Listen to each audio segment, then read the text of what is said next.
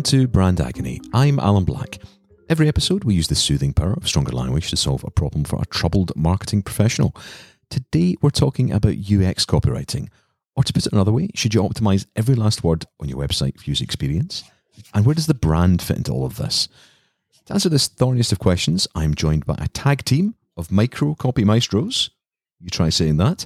Blackad's Chris Tapley. Hi, Al. And Helen Selby.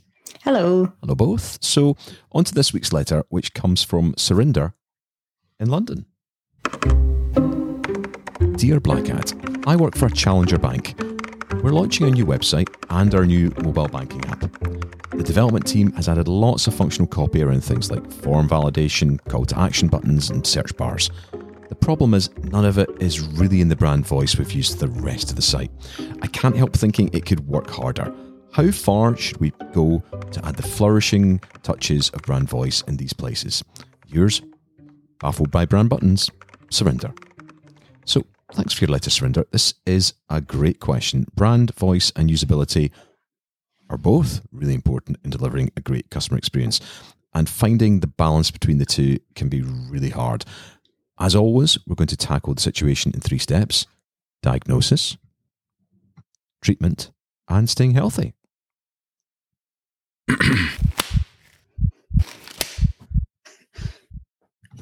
Muffled, muffled sort of like laughter there. I think uh, from one of you. Can't tell who. Um, I, I've stopped, you know, describing that clip now. Um, it either either unsettles you or it doesn't. Um, needs no introduction. yeah. So uh, let's think about the diagnosis room then. Um, Chris, I kind of feel this is going to be one where there's not a single answer to this that applies across every brand and every circumstance. But what do you reckon are kind of some of the key, if you like, symptoms that we should be watching out for? Those kind of key considerations that Surinder should be thinking about when it comes to UX copywriting balancing up with brand.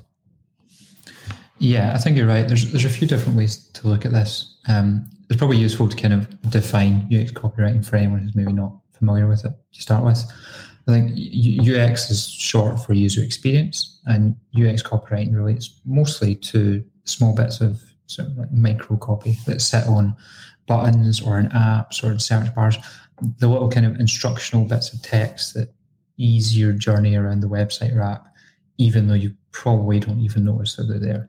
Yeah, and there is a there is a real school of thought around about this, which is you kind of shouldn't notice it. It should be so fabulously well thought through that it's just kind of invisible. Um, we're going to get back to that thought later, but um, just so that our, our listeners are are kind of clear about what we mean. Um, it, it sounds like it's this decision about a button having a label on it that might say log in as opposed to account access or maybe sign up versus register.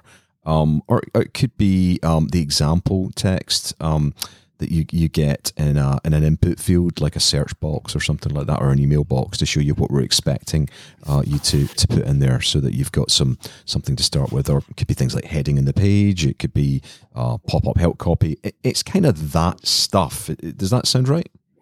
Yeah, that's right. And I think those are all fairly traditional examples. What Surinder seems to be questioned here is if we can push that language to work a little bit harder to support all the hard work that they've put in on the brand voice, which is a great instinct, I think. The first thing that she probably wants to do is to speak to the dev team about how they've added these bits of copy that she mentions are in there. You know, have they put these into, have they put any thought into these, or are they just placeholders? Because it's quite often the latter. These little bits of copy are kind of forgotten about while everyone focuses on the big headlines and the, the main copy, the, the sort of messaging. Um, and these kind of placeholders have been put in throughout the process of developing an app or building the website, end up sneaking their way into the, the finished piece. So she probably wants to check how they've arrived at those to begin with, I think. Yeah, and and I would I would second that thought. We we've worked on quite a few big app builds in particular. There's one I'm thinking of. I don't really want to say the clients. We don't tend to talk about our clients on on the on uh, brand agony, but there's one I'm thinking of where essentially it's uh, a way for shoppers to get rewarded. There, we're going to keep it nice and broad. And when we looked at the original batch of of labels and microcopy, they had all been generated by the the dev team as just functional descriptions and they they serve that purpose really quite well. Um, but you can't use them uh, to actually, you know, place on the page. It's simply not going to work. Far too dry, and also as well because they're functional in their own right as kind of like uh, within the context of seeing all the others, it makes complete sense. But when you've got a standalone bit of label content that's sitting and having to function just in front of the reader without any other context around it, rather than I've come to this page and there's a button. Do I click this one? Do I click that one? It needs to it needs to function in its own right. There is no other context to it, so uh, that's also really important. Um, that kind of idea. So um, I think we kind of agree that these are kind of you know crucial things to get right, um, and that they need to be looked at really closely. But in a way, um, don't conversion rate optimization CRO agencies uh, and tools um, that are out there make a kind of decent dollar out of fixing and simplifying this stuff? Yeah, big time. I mean, I think what we're talking about here is kind of key points of conversion for your business. So these buttons tend to say things like buy or apply. This is where you make your your money. So it is important that you get it right.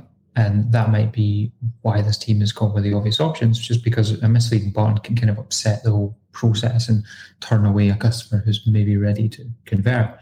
But you can also use uh, tools like Hotjar or Crazy Egg to tell you what users are doing. But I don't know if that's quite the point that Surinder's getting at here. Yeah, yeah.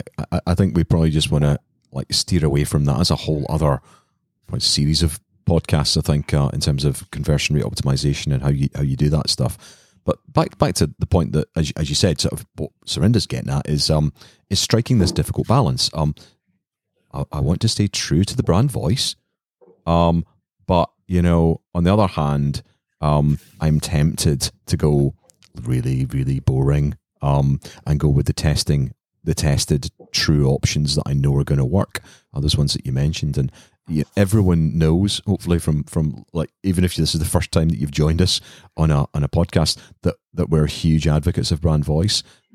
I think we just want to rein that in a little bit though here, and that we'd probably say use it carefully. Um, Helen, what, what do you reckon? Should we should we be kind of cautious about this, or should we just go blazing in with the brand and just you know to to hell with uh, to hell with usability? No, I, I, think as you've said, as you both said, balance is important, and the key to unlocking that is in the name. It's user experience. So you need to make things as seamless and enjoyable as possible for for the users. Um, and I think that's just about thinking about their expectations and what they want to see from your brand. So you don't want your website to feel like some sort of puzzle that needs to be solved unless you're running sudokubeast.com or something mm, like this. Excellent site. Um, yeah, yeah. but it, it needs to go beyond the final conversion too.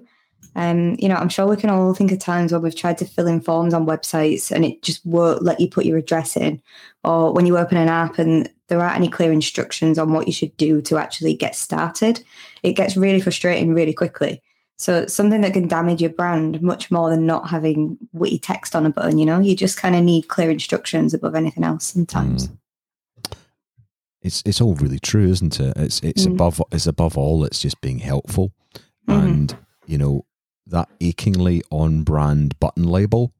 You know, if that's going to work, you need to really, really, really understand what your brand voice is and have mm-hmm. that all locked down. Um, it, it's very easy to, I suppose, suppo- take a kind of a punt at what the brand voice might be and for that to just not chime with your audience. If your brand voice is really well laid down, I think you would have a sense of which components would you push in certain circumstances and how does the brand voice rein itself back in um, mm-hmm. to be more functional. Um, I mean, we've talked about this before, but ideas of like things like um, if you're having to say give bad news to a customer, or you're just trying to get them through uh, some sort of process, which is kind of what we're talking about today it's probably it, there, there can be some brand voice in there, but mm-hmm. you wouldn't want to be going, you know, all out with it, lit up in neon with fireworks going off in the background. You know, it, it really is a kind of a, a judgment call, I would say. And and if you get it wrong, your your audience is just gonna go elsewhere. Frankly, get yeah. really frustrated. Yeah, totally. And But to be honest, I think it sounds like Surinder probably has a good handle on things just due to the fact that she's already asking this question and that they're set to launch some new products. Um, but if you can't define your brand clearly, then you've really not got any business going near non-traditional bits of UX copywriting. Yeah, um, I, I, think so, and it seems like this kind of gives us a really nice handle on the the main things we want to be thinking about, which mm-hmm. um, very neatly takes us into the treatment room.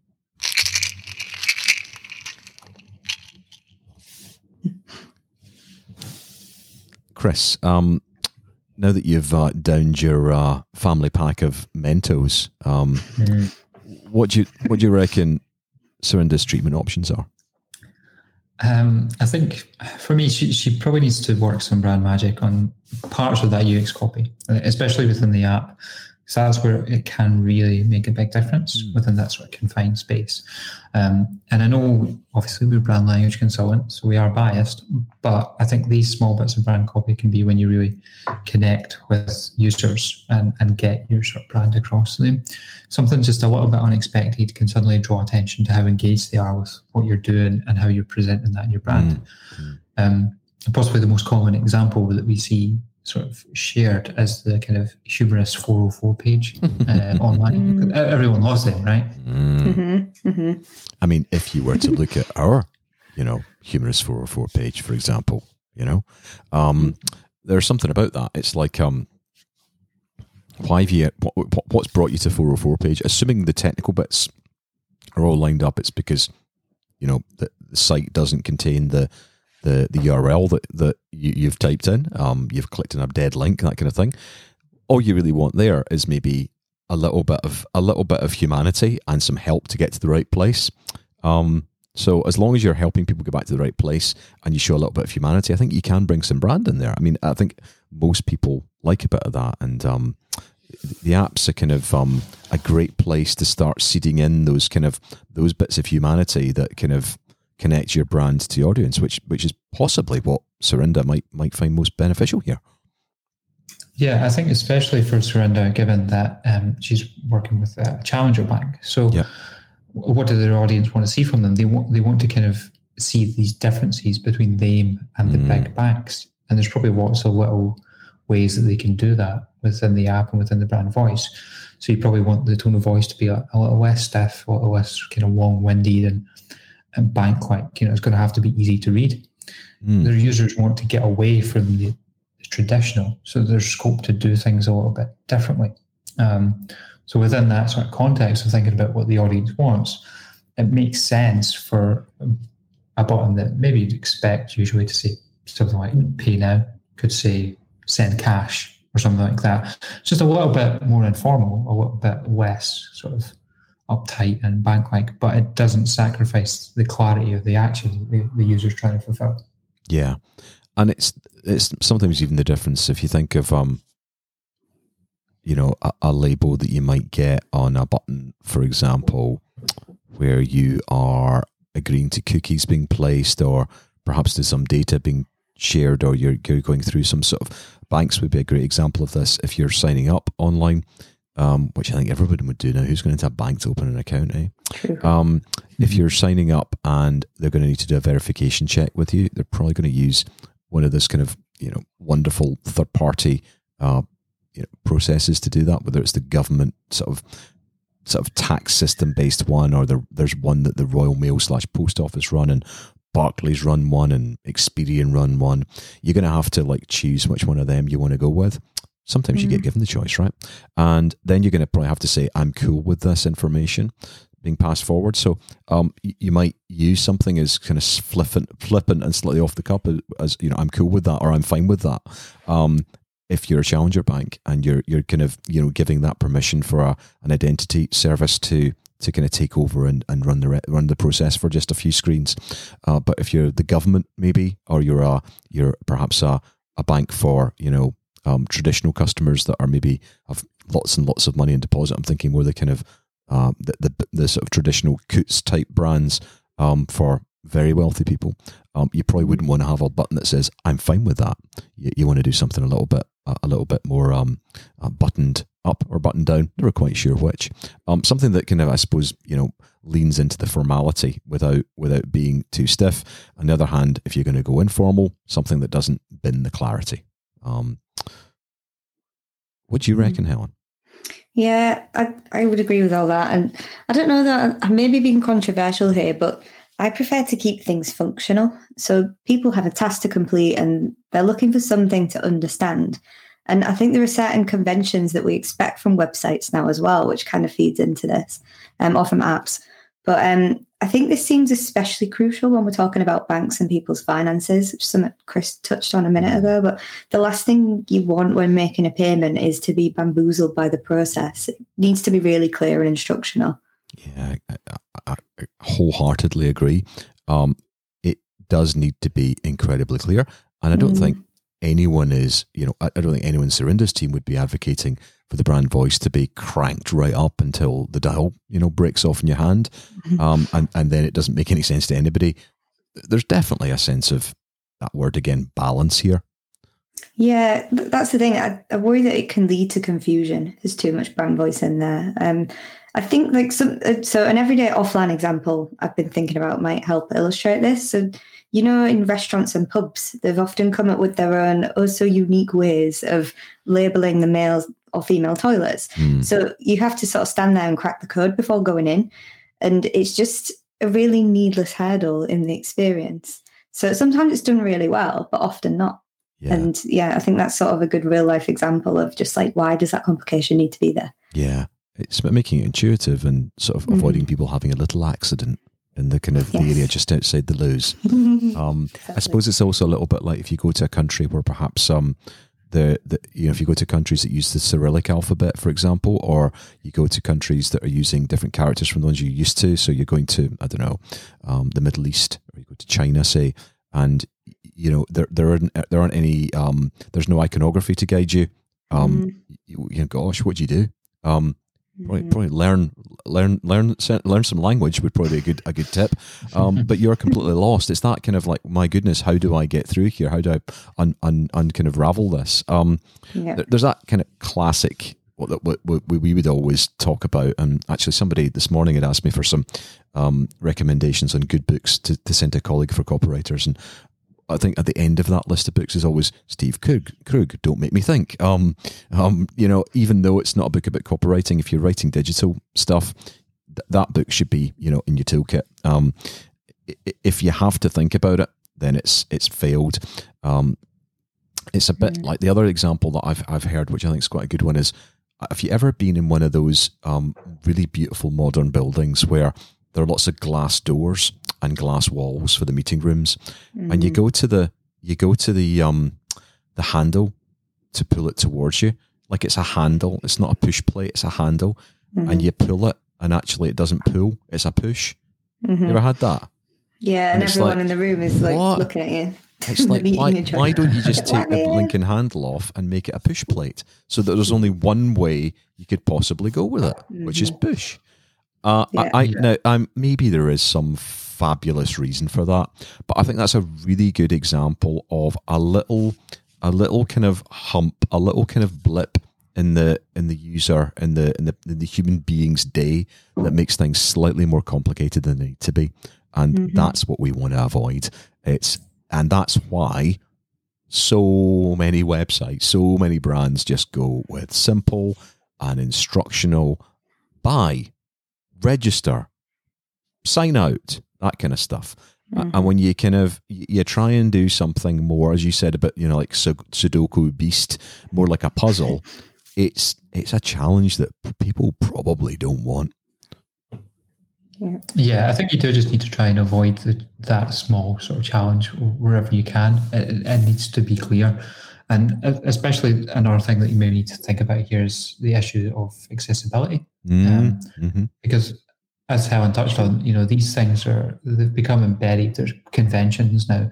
You expect to see the, the register button, the sign out button. So if it says something completely off the wall and say someone's looking at your website with a screen reader, then they're not necessarily going to understand what that button means because it's, it's so different from what they're used to seeing.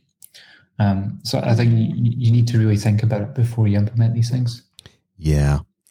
And I also think there's something really great about that idea of we've got some conventions now, um, and unless there's a brilliant reason for breaking with that convention, perhaps it's something like like hey, other banks um, would only give you this bit of information. We're going to give you a lot more. We're going to give you re- real control over consent. I'm thinking about if you were maybe um, using the open banking API in, in your challenger bank to connect um, your customers' accounts with lots of different services to give them a really full view of their finances. We'd want to explain that and we want to explain it in a really simple, clear way. And there's a great opportunity there to maybe use um, language that the customer maybe hasn't seen before because they've never had to think about that before. Um, mm. the, the, other example that sometimes pops into my head is the uh, is the classic, you know, Alexander Graham Bell when you know his telephone system was uh, trying to get hold uh, his uh, his greeting. You had to have a greeting when people picked up the phone, and his greeting was "Ahoy," favored by Montgomery Burns in The Simpsons, and uh, the the Edison um, equivalent um, was "Hello." Um, mm. And when you go and look at the, the roots of words, hello is a much, much, much, much more modern word than hi. Um, uh, hmm. And it's funny, we think of hello as being really? maybe, yeah, it's a weird one. Hmm. Um, and it's, it's something that I only discovered very recently, um, to hmm. my shame.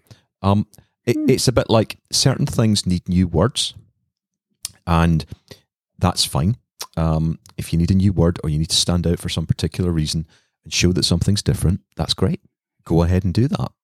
Um, but you know, for for Surinder here, um, it's it feels to me like um, there's a sense that we're applying a little bit of brand language, but just doing it carefully, and that it's got to be rooted in the audience's intention. And you know, maybe it is just about that. You know, playing out the bits of difference. What, what sets us apart? Are there little things that we can highlight, not ramming it down the reader's retinas? Um, but you know how much how much you do of that is is the big question, which is I think what we're going to probably wrap up with when we go into um, the last part, which is staying healthy. I will mm-hmm. step up to the podium once more.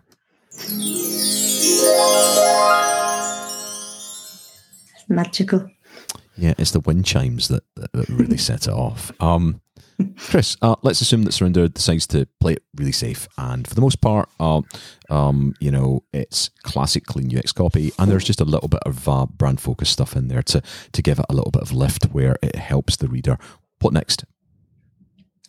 Well, I think the key is probably just making sure that it works, and mm. and this is where you probably want to bring in some A/B testing. Yeah. So you know, show fifty percent of users the simple, straightforward button and then show the other half something that's got a bit more sort of brand language oomph that kind of highlights those differences from traditional banks and then see which one has the best success rate. Because at the end of the day, the numbers don't lie, and you can kind of gradually conduct these tests across all your key touch points uh, and then optimize it accordingly. So you can kind of you know dip, a, a, toe in without just going all in. Mm on the brand language um, and, and, gradually find the best balance that works for you. Good show. Um, Helen, what do you think? Yeah, I agree. To be honest, um, just make sure that you're learning and adapting, and you know, don't just make assumptions and don't just set and forget. I think these little gains on the copy and conversion can make a, a really big difference to the bottom line, which is ultimately how we demonstrate the value of content, right? So yeah, yeah, yeah. I think that's the way forward. Yeah, very true. Um, uh, Surinder, to, to try and summarize for you, what we reckon is it's all about that that balance. Um, and if we were if we were to be forced into this, it's it's probably the, the balance is more towards clarity um, to serve the reader's intent and that brand voice can actually brand language can also serve the reader's intent too if you if you're able to to sneak it into the areas where it's going to help the the reader make a, a decision or or help them realize why you're different. Um for example if the brand's big point of difference is um what will influence the user to sign up then you know get that get that voice in there. And if you just need to move them from one stage of your application process to the next uh, clearly and honestly then keep it nice and simple. Um, reckon then uh, it's over to you to make that work on the page.